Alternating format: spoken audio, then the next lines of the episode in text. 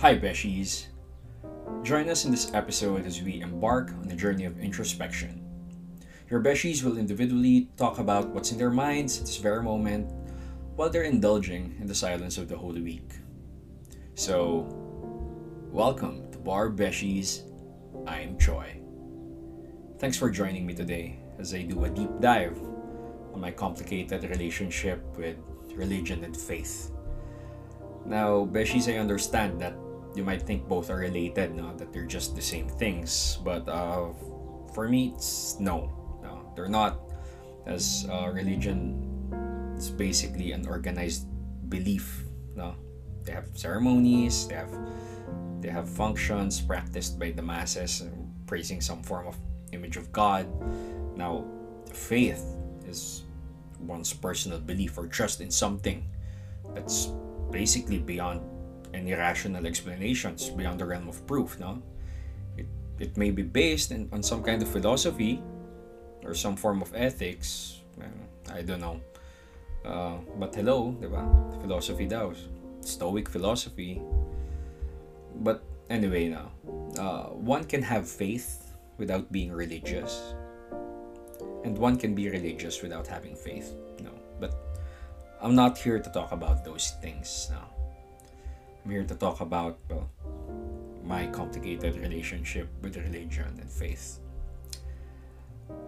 I grew up in a Catholic household, Beshies. Na. I was always taught to follow a religious dogma of some sort.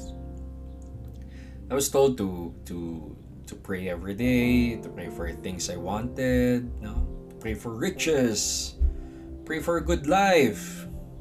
Basically, to pray that I always win. So, yeah, I basically believed in God. I thought that if I followed the rules and prayed hard enough, now God would make everything okay for me. So, for more than 20 years of my life, Beshies, I, I've been doing that. No? Kumpletuhin mo yung simbang gabi, then mag-wish ka. Go to Our Lady of Manawag and make a wish. Go to the patron saint of the impossible, kay Saint Jude. Para if all things are hopeless or they are impossible, like like kung hindi ka nag-aral pero gusto mo pumasa, 'di ba? Magdasal ka sa kanya para ox ka. 'Di ba? 'Yun mga tinuturo sa atin, no? But you know, I was quietly questioning these things. Because kind of looked like a racket to me, to be honest. Oh, was this something they did early on? On the early days of Christianity, no? To attract more followers, 'di? Kahit makasalanan ka, sige, just ask for forgiveness or confess. Okay na yun. Ah, may wish ka, ipagdasal mo lang, okay na yun. Di ba? It seemed too easy. It seemed too easy, no? My point then, Beshies, was basically, is it is it really that easy? No? The skeptic in me was always asking these things, no? But, you know, Beshies, Though I had these questions in my head, I kept on doing them. Maybe because I still believed in them now, or maybe I was doing it out of habit. Or maybe I was doing it kasi yun yung sabi ng mga ibang tao, di ba? Magmanawag ka, mag St. Jude. Or yung church doon sa Katipunan, no, sa may ilalim ng flyover, yung mag-aalay ka daw ng itlog, tapos yung make a wish, di ba? But, I, I, I did all of those things when I was in college. And when I took my first bar exam. No? So it was still fairly recent that I, that I kept on doing them. But of course, as is, as was mentioned in episode 10 of Barbeshies, no? I, I failed the first time I tried. I failed the first time I, I took the bar exams. I was devastated because I've put so much effort into studying, diba? Invest in these things. Kailangan ng hotel, kailangan ng condo, kailangan ng reviewers. No? Yet I failed. No? I know it wasn't as easy as praying for something na you probably don't deserve yet or you're not ready to partake, no? So, ginawa ko pa din siya kasi yun ang sinabi eh. But, you're probably thinking, nagalit ba siya kay God dahil doon? Or sa religion? Nagalit, nagalit ba ako? Kasi nagdasal ako nung nagdasal, pero hindi sa akin binigay yon. Nagalit ba ako kay God? Nagalit ba ako sa religion? Beshies, you know the long answer is yes. But the short answer is no. Bakit yes? Bakit long answer is yes, nagalit ako? I felt like I was stringed along for a ride. Para sa akin, it was a fake safety blanket. Kasi sa bawat bagay, may kasabihan sila. Let go na and let God. If tumugma sa wish mo, or if tumugma sa dasal mo, thank you Lord! Woo! Kapag hindi tumugma, okay lang yan. God works in mysterious ways. Part of it, naging naging yes rin na nagalit ako sa religion, nagalit ako kay God. Part of it is because I was angry. I was devastated nga eh. I was, I'm only human. I was looking for something, not even someone, no, but something to blame.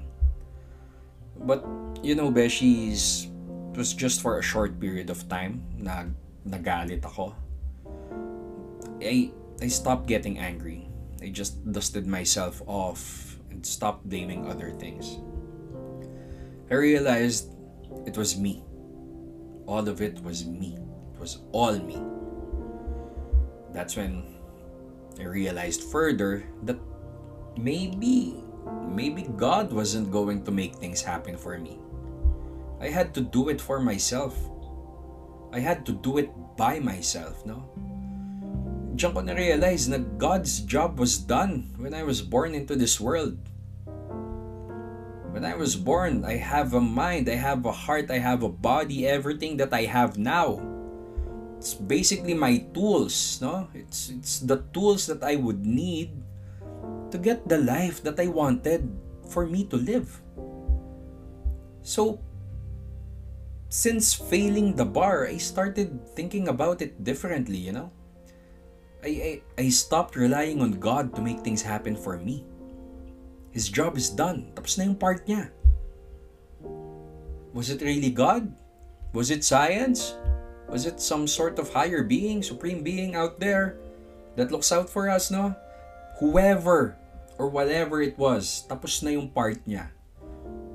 Dinala na ako sa mundo, ikaw na bala sa buhay mo. That's how I saw it now. I think nga, na-mention ko sa earlier episodes that I also stopped praying. I stopped praying for things that I didn't have. But you know, something replaced praying for me. I started being more grateful. I started thanking whatever is out there. No? I started thanking them for my waking days, for every waking day. Bawat gising ko, uy, thank you, nagising ako. That's it. All I've ever accomplished in my life is by me. I didn't need to thank them for it. I don't need to thank anyone for it. Everything I've accomplished in my life was done by me. So think about it, Beshies all the challenges you've faced in your entire life up to this very moment na nakikinig ka sa episode na to. Think about it. You've had a 100% success rate. Why is that? Kasi pare, nandito ka pa din. Lumalaban ka pa rin, buhay ka pa rin. So kung ano man yung challenges na nalampasan mo before, nalampasan mo na siya. 100% success rate. And all of that was done by you. All of it. No? Do not discount the fact that all your accomplishments is 100% your hard work and your effort. God or whoever out there did their part nung pinanganak ka sa mundo full of life, no? Those whoever already equipped you with the necessary tools you need to survive ba? Now, this may be cliche, no, beshies, but you know, the only thing standing between you and your goals, your accomplishments, is the bullshit excuse you tell yourself every time na magsisimula ka na. So, I've only had a limited period of time to talk about these things. Now, before I end my part, Beshies, uh, you might think na ah, agnostic pala si Choi, no? So, let me just make it clear now that being agnostic is not about uh, deliberately rejecting the idea of God, but it's basically acknowledging that we don't have an answer to the question of whether God does or does not exist. But we can trust that there is there is an unexplainable being out there that mixes us and gives us life no gives us reason gives us tools no gives us our, our hearts our minds our our faculties basically to survive no now does a person does an agnostic or a non-believer di ba? So person being an agnostic or or a non-believer uh, give them the right to be an asshole well Of course not, beshies, no? Hindi naman dahil hindi ka naniniwala kay God, kailangan maging kupal ka na. Um, siguro, I'll, I'll just leave you with, I hope everybody's familiar with Pascal's wager. If you're not familiar with Pascal's wager, uh, it was a philos it was a philosophical teaching by one um, Blaise Pascal. No? He was a French philosopher.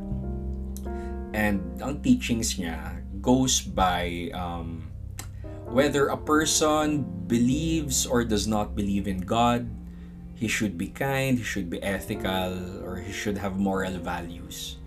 Because if God does exist, then when you die, you can go to heaven, no? You go to paradise. But if God doesn't exist, then you've been a positive force in the world while you were still alive, no?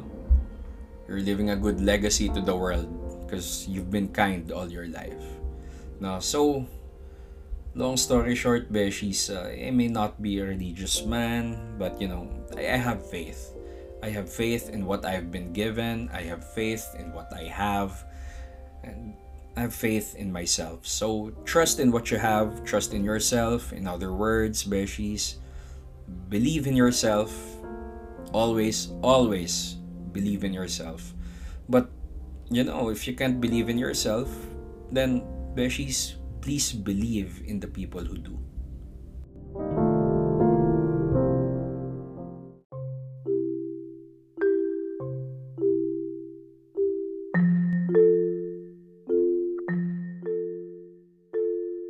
Hi, Beshies. This is Lay. So, I know this episode is about our thoughts about Holy Week. And I know you've probably heard Choi and his thoughts about it. And also, I think he discussed religion. But I think I'd like to start off with a cuento about how I've been so hesitant to do this episode and how it took me how many days to finally sit down and start talking. So today is already Black Saturday and to be honest, parang na-pitch tong episode na to parang last week pa yata. Um, and then parang it became a firm decision to do this episode last just last Wednesday. And it took me what four three, four days to muster up the courage to start talking by myself. I think the reason behind this is because when we were all thinking about the episode, we decided that this was going to be an introspective episode about our um, thoughts about Holy Week and maybe religion in general. And I think what makes me, made me, and is making me nervous is the idea of doing some introspection. You know, in as much as I am an ENTJ, nakalimutan ko na MBTI ko, pero mm. I've always, everyone knows that I'm an extrovert and I always like talking, but for some reason I like I don't like talking by myself. I don't like conversations with myself. And I feel like the reason behind that is that you know, I always end up digging a deeper hole than I want to. Kasi 'di ba? Even when I started seeing a therapist a few years ago when I was going through my mental health issues, the advice is always to be a little bit more introspective and to start journaling. And I've always been hesitant of it. Takot na takot ako na humugot ng thoughts and feelings hanggang sa point na wala na akong ma-resolve. Kasi 'di minsan, that's what happens when you think and you think and you think. And knowing me because I'm an overthinker, parang I think I, th- I think and I think and I think and wala na akong nare-resolve. And that's why I've always avoided the idea of being introspective about certain things. Pero para sa inyo, Beshies, gagawin ko to. I took a couple of days thinking about how what I want to discuss in my short 10 to 15 minutes today. And I think I'd like to start with a short kwento of how a few days ago in the office we were all talking about how we used to spend holy weeks. I grew up thinking that Holy Week was a very, very boring week. Kasi kami yung pamilya na walang anything during Holy Week. As in, like, literally, we're just at home watching TV and that's it.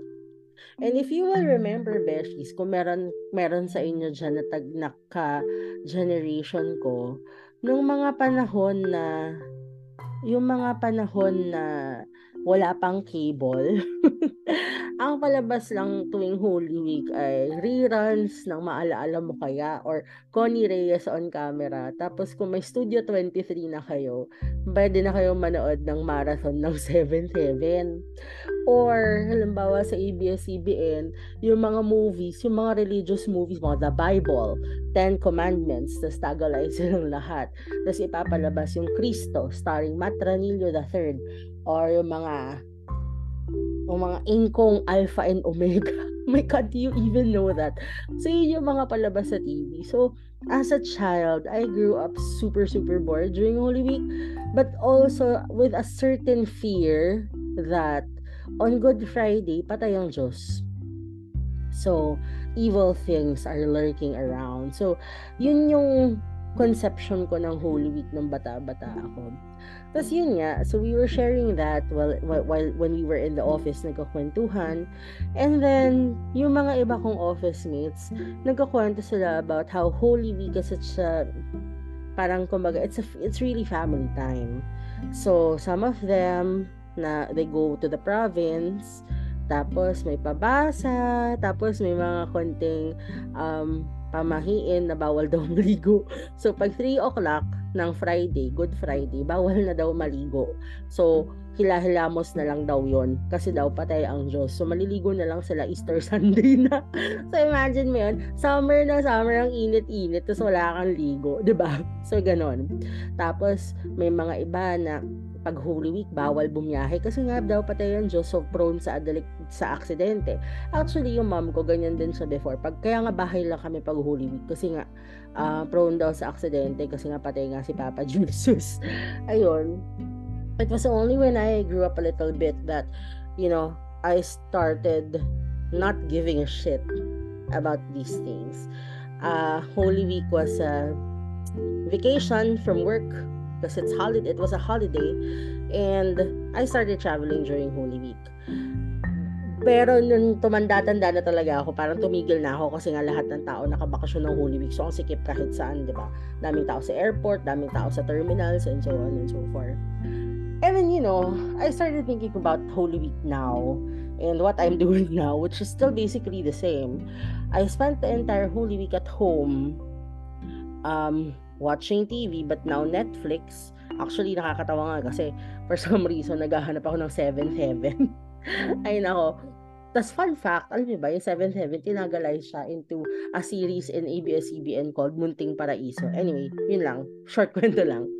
Pero yun nga, so I realized that right now, at my age, I'm still spending Holy Week the same way. And right now, I actually spent it working. So, nung Thursday, nung Wednesday, I was writing a pleading. Nung Thursday, I was doing all my school stuff. Um, yung backlog ko, nung checking midterm exams and other requirements for my class, both in PLS and Lyceum. And then, I had makeup class nung Thursday and nung Friday.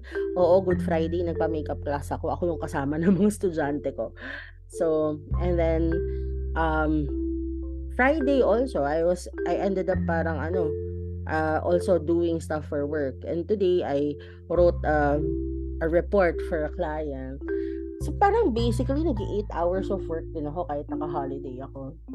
And you know, yung sa, nasa ano ko, back of my mind, na I don't recognize, but I am recognizing now because I'm being introspective, is that in as much as I veered away from religion in my early, late 20s, early 30s, it is during moments like this when I miss organized religion. Don't get me wrong. Um, I am not an atheist. I am not an agnostic. It's just that hindi ako comfortable with the idea of organized religion.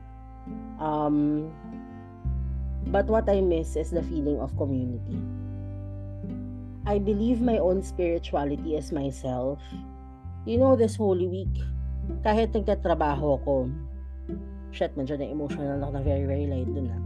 Um, kahit nagtatrabaho ako, ina-acknowledge ko the ina-acknowledge ko the sacrifice of Jesus on the cross to save me from my sins.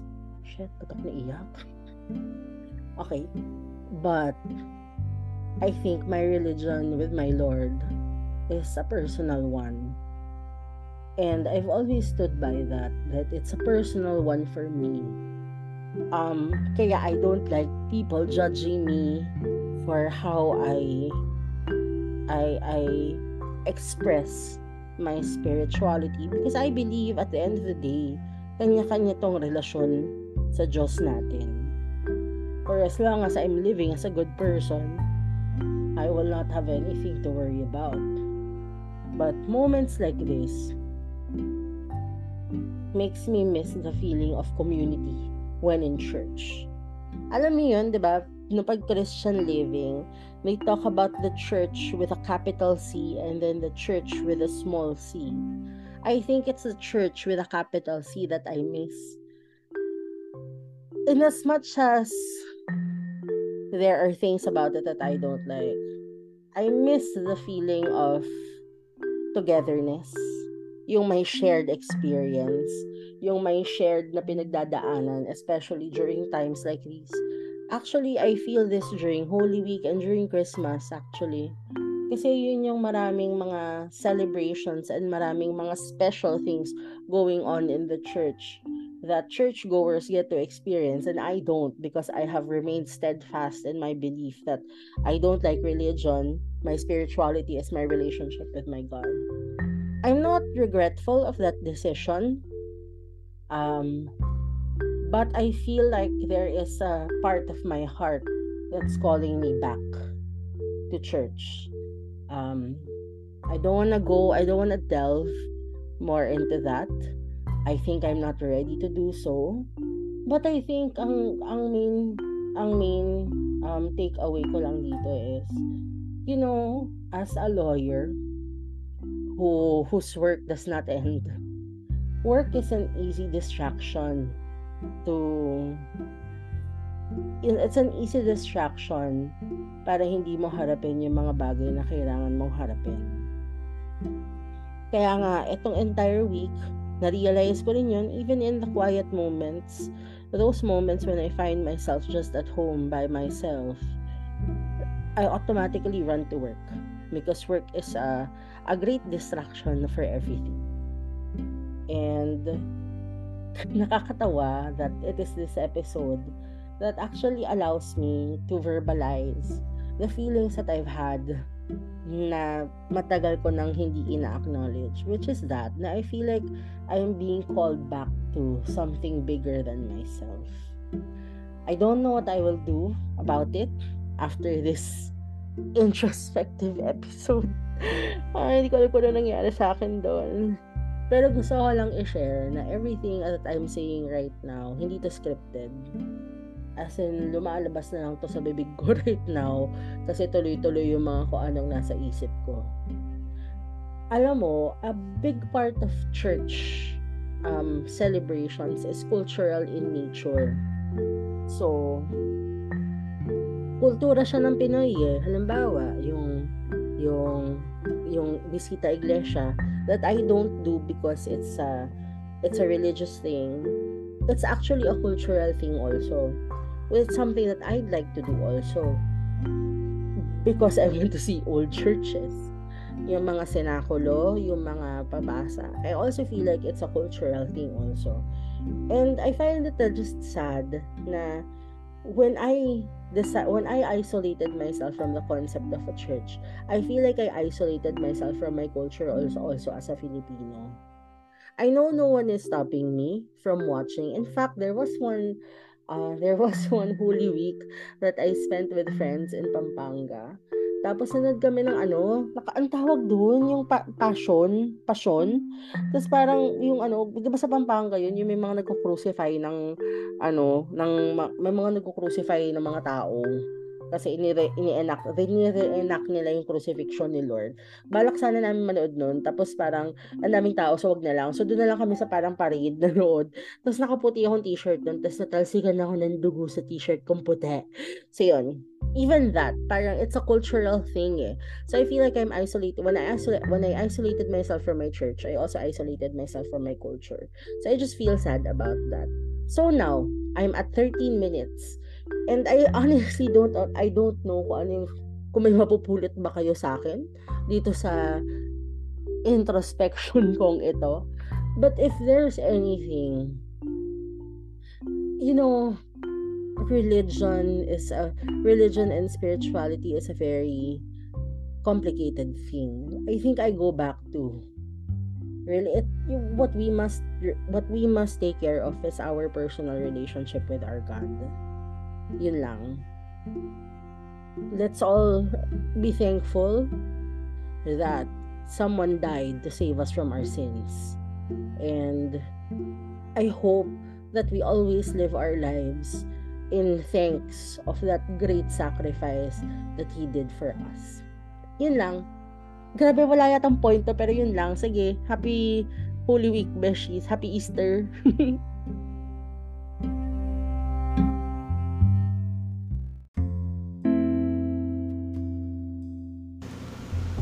At ako si JP. Kamusta mga beshies? Sana ay masaya naman yung inyong Holy Week, no? Aside from pahinga, syempre, sana ay nakapagmuni-muni rin kayo. It's a chance for us every year para mas magkaroon ng introspect perspective sa kung nasaan na tayo, 'di ba? Para natin i-assess mga sarili natin. Kasi we rarely get that moment when everything is quiet and you'd able to listen really listen to your thoughts, 'di ba?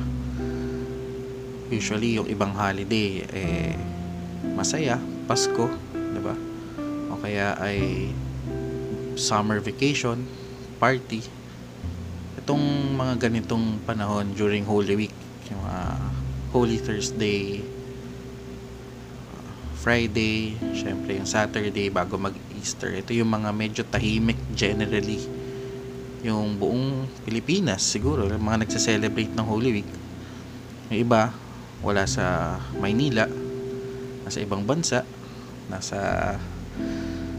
ibang lugar para makapagpahinga. Para siguro sa inyo no? Sa atin na alipin ng salapi. Uh, ito yung panahon na you just stop and you listen to yourself and assess yourself. Pwedeng di ba opportunity to talk to God kung saang being ka man naniniwala but generally you listen to to you to yourself no? So, bakit ano nga ba gusto kong sabihin? Wala lang. gusto ko lang sabihin na ako rin, marami rin akong napagtanto nitong mga past couple of days, spending the Holy Week and all. At isa doon ay to look back to where I am now. Lagi natin sinasabi sa sa show, lagi nila akong inaasar how much I'm making and all of those things. Pero gusto ko lang din tanongin sarili ko, masaya ba ako? And ano ba yung kasiyahan? What is happiness, 'di ba? Looking back, I've always thought that happiness is something that you attain. Kumbaga, isa yung destination. You want to attain or you want to be able to go to a place where you are happy. Well, over the past couple of years, na-realize ko that's necessary that is not necessarily the case, no. Happiness is not a destination because happiness is fleeting. Kumbaga, mabilis lang. Minsan, nakakatakot maging masaya kasi alam mo na pwede siyang mawala. It can be taken away from you in a moment. Hindi naman ako nag-emo-emo dito, no? Ang realization ko lang is that because happiness is fleeting, then happiness is not a destination. It is the journey. Dahil hindi siya iisang bagay lang hahanapin mo yung kaligayahan sa bawat moment o bawat opportunity na meron ka. Mahirap yon no? Mahirap because of what's happening around you, around us. You know, um, some, if not most of us, laging or recently nahihirapan because of what happened last year, 'di ba? After the elections, maraming nalungkot kasi parang walang nagbago over the past few years. So ang hirap humanap ng inspirasyon para magpatuloy. Ang hirap humanap ng inspirasyon para sa kinabukasan na gusto natin. But I've realized that the journey doesn't end there. Kumbaga, hindi yun yung end na gusto natin. Hindi yung para makapunta tayo sa isang place, time na lahat tayo masaya. Because that is not possible. Pero ang posible is mahanap natin yung kaligayahan even in the most simple of things. And siguro yun yung yun yung isa sa mga bagay na ginagawa ko ngayon, no? I make short-term goals and I focus on the things that I have presently and the things that I am able to do presently, living in the moment. And I take my small wins and be happy. Ayan, parang hindi naman natin binababa yung standard natin pero sinusubukan natin makakita ng silver linings sa lahat or kahit anong bagay. Kasi lahat yan, may purpose yung mga nangyayari. No? Naalala ko nga before, when I was a working student, I've always been kuripot to myself. Hindi ako mahilig bumili ng mga bagay para sa sarili ko. Uh, kung kaya kong gamitin yung sapatos ko hanggang sa kusa na itong mag-give up sa akin o kaya yung mga damit ko hanggat kasya pa, hindi ko papalitan yan. Pag bumibili ako na medyo mamahaling bagay, medyo nagigilty ako. But, um, nung kaya ko nang bumili ng pang sarili kong bagay, mga bagay na kaya kong bilhin for myself, doon ko na-realize na hindi pala ako masaya dahil nabibilang ko yung sarili ko. Actually, masaya ako kasi nakakapag-provide ako ng happiness sa ibang tao. So, when I started earning enough, masaya ako pag nalilibre ko yung mga pamilya ko, kaibigan ko. I'm able to pay for simple things as lunch or dinner for my parents, for my brothers. It's because doon ako masaya. Hindi ako masaya kung syempre bibili rin naman ako ng mga bagay na pang sa akin pero mas masaya ako kung nakakapagbigay ako ng, ng, ng ngiti sa mga taong importante sa akin. Lalong-lalo na sa asawa ko. Happiness for me right now is being able to provide. Being able to being dependable. Being a person that that my loved ones can depend on. And it's not really tangible although it's directly directly related to finance but not necessarily no yung alam mo lang na sa lahat ng ginawa nila for for me over the past 30 years of my existence nung dumating na ako sa point na nakakapagbalik na ako kahit pa unti-unti there's a sense of achievement sa akin. Lalo na sa mga magulang ko because they've sacrificed so much for for for me for us for my siblings. And ganun eh no? Um, siguro ito yung part ng delayed gratification na tinanggap ko when I entered law school. Um, when I starting to build when I started my dream. It wasn't all for myself. Um, the dream was to be a person that other people can depend on. Whether it's my family, whether it's my friends, or clients, 'di ba? Gusto ko na nakakatulong ako. And naalala ko nga sinabi ni Attorney City sa last episode, no? At the end of the day, 'di ba? No one regrets being kind. And most of the time, ganon. Most of the time, I choose to be kind. Kahit minsan challenging, kahit minsan masakit sa akin. Kahit ako yung directly na nasasaktan pero dahil alam ko na tama yung ginagawa ko, wala akong any kinds of regrets. So, para sa mga listeners sa inyo, no, Beshies, try to find happiness in the most simple of things.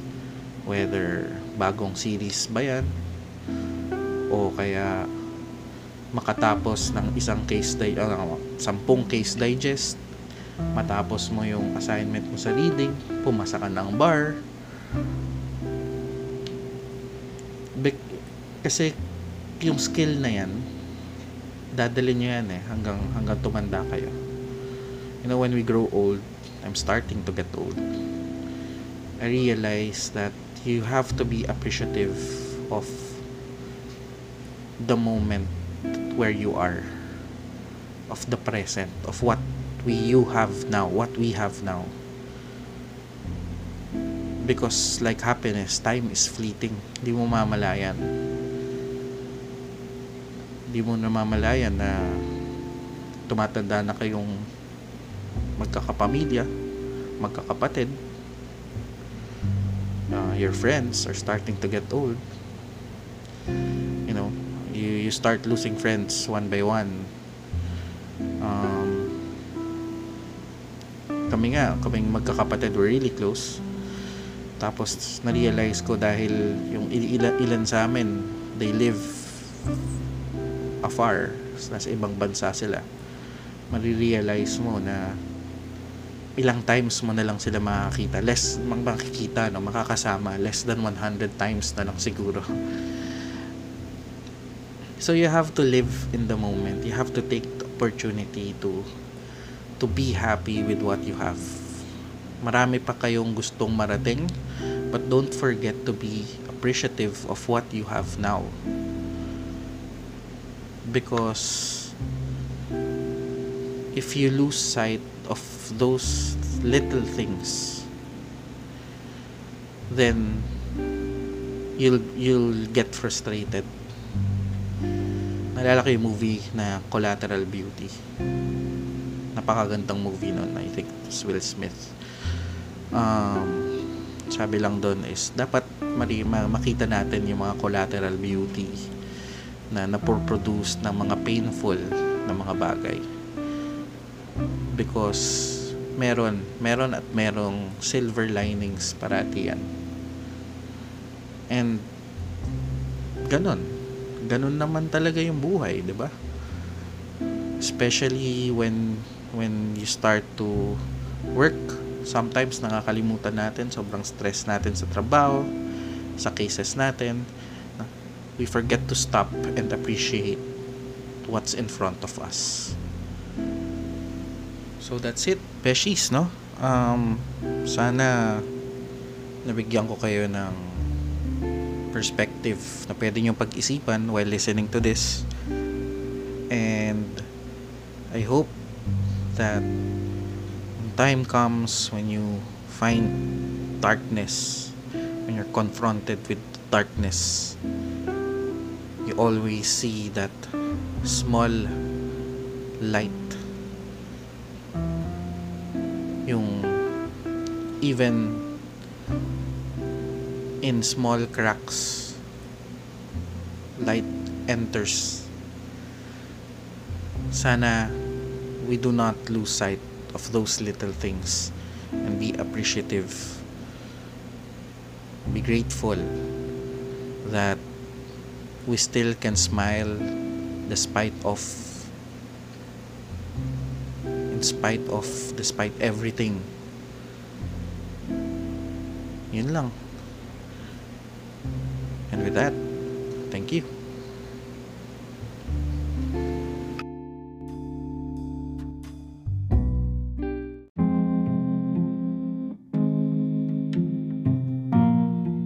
Hello. Si Noel to. No gabesh. May tatry lang ako. Bigla ko na naisip. Tapos, na mag-record ng sarili ko. Tapos parang, nagdadrive ako ngayon sa traffic. Tapos nasa loob ako ng sasakyan. Bigla ko naisip yung dashboard confessional baka maging confession ito. Anyway, pauwi na ako galing opisina.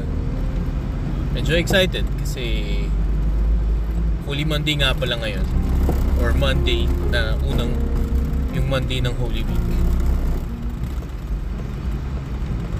Tapos excited ako umuwi kasi makikita ko yung mag-ina ko tapos magpo-final checks kami tomorrow lilipad kami puntang Korea. Alam niyo naman na siguro yun.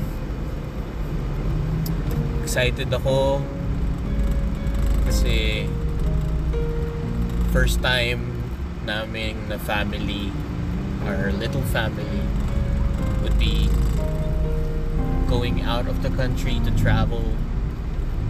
Lang ang puta. Out of the country.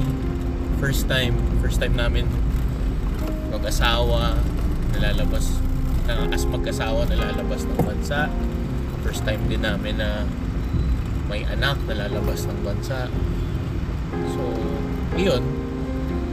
Siguro mga dalawang linggo na rin tinatanong ng anak ko kung kailan kami pupunta ng Korea. Okay naman. Daming preparations. Daming kailangang isipin. Tapos, gusto ko sanang sabihin na it, it dawned on me. Pero, hindi ko alam eh. Maybe it's dawning on the verge of progressive dance. Na, na toong grown up na talaga kami. Pero wala pa rin kaming alam. Alam mo yun? Walang alam, das alam mo yun. Nangangapa pa rin kami. We are, we know that we are going to do this thing. We know that we will travel. We know that it will be a lot of fun. Pero alam din namin na maraming mga bagay na maaring mangyari. Right now, I'm a bit scared. Kasi, di ba yung mga nangyayari nga sa immigration, baka mamaya ma-offload kami. Hindi ko naman sinasabi mukha ako ma-offload, pero there's still a possibility. Yun, factor na yun, nakakatakot kasi sisirain ko yung trip. Diba? What if naman may mga sa aming tatlo may hindi payagan, alam mo yun. Ang hirap lang na ano to actually ah one year in the making we, we made the booking in 2022 tapos ngayon pa lang kami aalis sobrang dami ng pinaghandaan sobrang dami ng ginastos. Tapos nang dahil lang sa immigration. Dahil lang din sa sa, sa magiging trip ng immigration pwedeng mapurnada ang lahat. Nakakaasar eh yung mga nasa Bureau of Immigration naman na yan. Mga ano yan eh mga public servants yan mga public officials yan pero mga tao pa rin sila. Tapos baka mamaya may mag power trip. Di ba minsan nga iniisip ko eh paano ko babanatan yung ganun? Paano ko siya sasagutin? Magiging mayabang ba ako? By the way ah yung pagiging mayabang doon sa ano sa kausap mo it would never work eh. Lalo ka lang lubog hindi mo kailangan hindi mo kailangan ipangalanda ka na professional ka, abogado ka kasi nandun pa rin sila eh. sila pa rin yung mag-wield ng power kung papasakayin ka nila ng eroplano o hindi kung magmaangas ka di lalo ka nawalan nasubukan ko na rin kasi yun eh sobrang yabang ko dati no actually parang first or second year law school pa lang. Nahuli kami sa traffic. Spirit hinuhuli yung kinukuha yung ano. First time kong mag-drive along EDSA from Pasay noong panahon na yun. Tapos nag-drive ako doon sa ano sa sa lane ng yung bus lane noong panahon na yun yung nasa may right side yung yellow lane. And I was in there for a, a bit. Hinuli ako nandun sa may Pasay. Tapos minit yung ulo ko. Actually mainit din talaga ulo ko dati pa siguro mas naging tame na ngayon. Dahil nga kailangan ko maging tatay. So yun um, nakipagsagutan ako sa ano nakipagsagutan ako sa sa traffic enforcer ng Pasay. Tapos niyabangan niya lang ako na ito nga sir oh.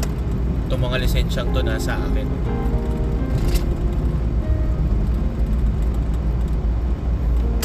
sinabi ko kasi sa kanya na bilang law student ay hindi dapat alam ko na hindi dapat kinukuha yung mga lisensya. Mga ganyan. Tapos pinakitaan ako ng mga lisensya kinuha niya. Sama ko nga pala dun yung isa sa mga best friend ko ninong ng anak tapos siya nalang nakipag-usap.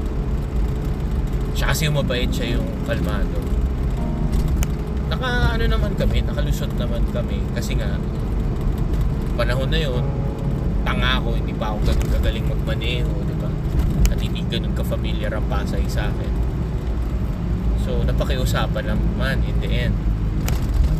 Kaya yun yung sinasabi ko na may takot ako baka mamaya eh, mag power trip yung taga Bureau of Immigration. Tapos hindi kami palusot eh sana palusot din. Di ba?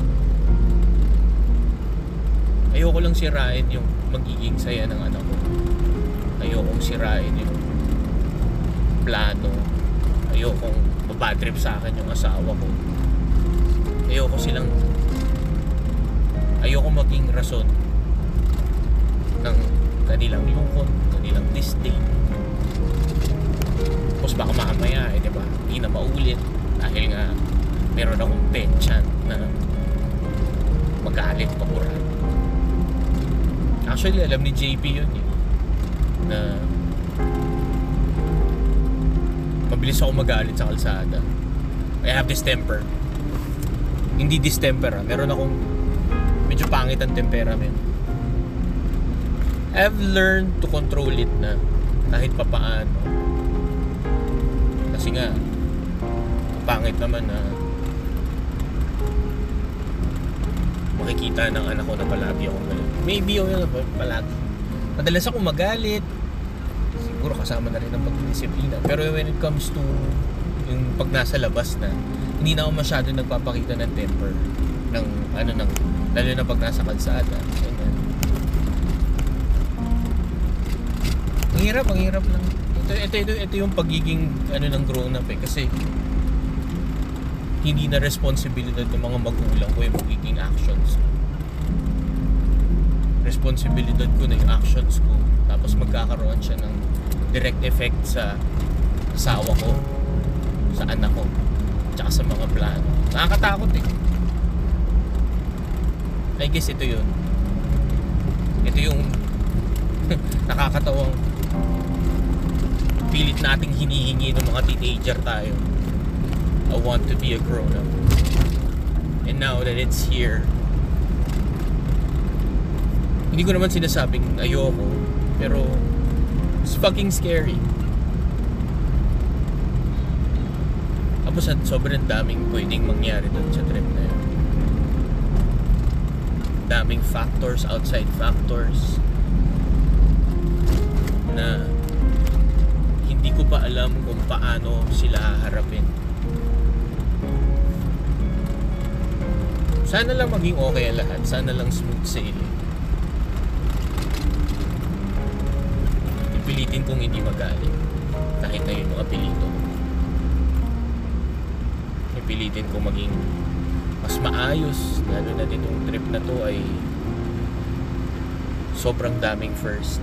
So gusto ko yung memory ng, ng trip na to lalo na para sa anak ko ay masaya lang para sana maging masaya lang talaga siya. Yun pa, isang fact, isa pang ano pala, no? Saying about being a parent and a grown up. Walang epekto ang pagiging abogado, doktor mo sa ugali ng anak mo. Sa mga pwede mong gawin o mangyari. Diba? Kahit ano pang inaral mo, pang profession you could only react to a stimulus. Eh paano kung yung stimulus na yun hindi yun yung kasama doon sa training mo diba you would just react according to your mores and upbringing mo ganyan. So kahit ano pang yabang mo dyan sa profession na yan. Hindi yun na magdidictate kung paano ka magre-react kung merong stimulus na unfamiliar sa'yo. Ngayon punta kami sa isang sa ibang bansa. Totally unfamiliar territory. Napapanood yan maaaring napapanood namin siya sa TV or sa internet. Pero the experience would be different. That's scary mag-uulan pa dun tapos malamig hindi, namin ganun kaalam kung paano magre-react yung mga katawan namin. That's scary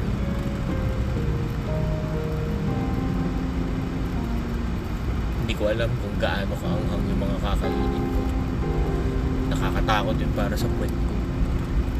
That's scary just want it to be okay at least everything will be okay na hindi ako yung factor ng, kaburatan or ng ano hindi ako yung maging negligent hindi ako yung rason kung may mangyayari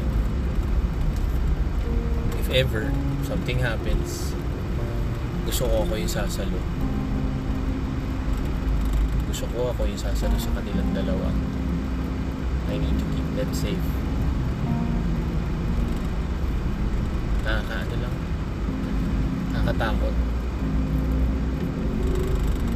To think na I used to be so happy-go-lucky. Now I'm being brought this responsibility to be this guy. And it's scary. Ano bang alam ko?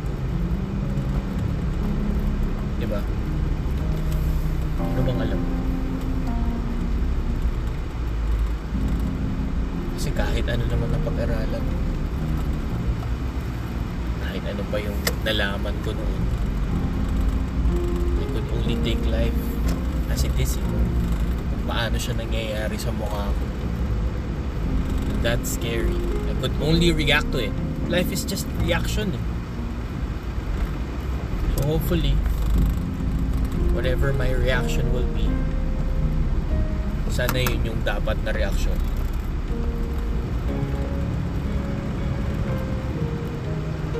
At sana yung reaction na yun would lead to other reactions that would give smile to my daughter and relief sa aking may bahay.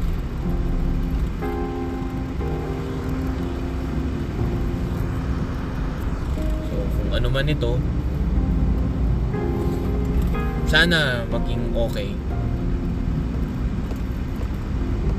Sana bumalik siya sa akin at sabihin ko, you can be scared.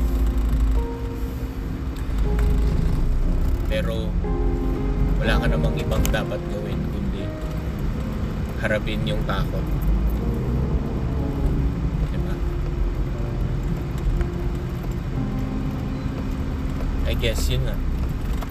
No matter how scared I am, I have to face that put a nice face para maging okay din lahat kasi yun ang magiging me drive home. See you sa next episode guys. Afternoon. Wishes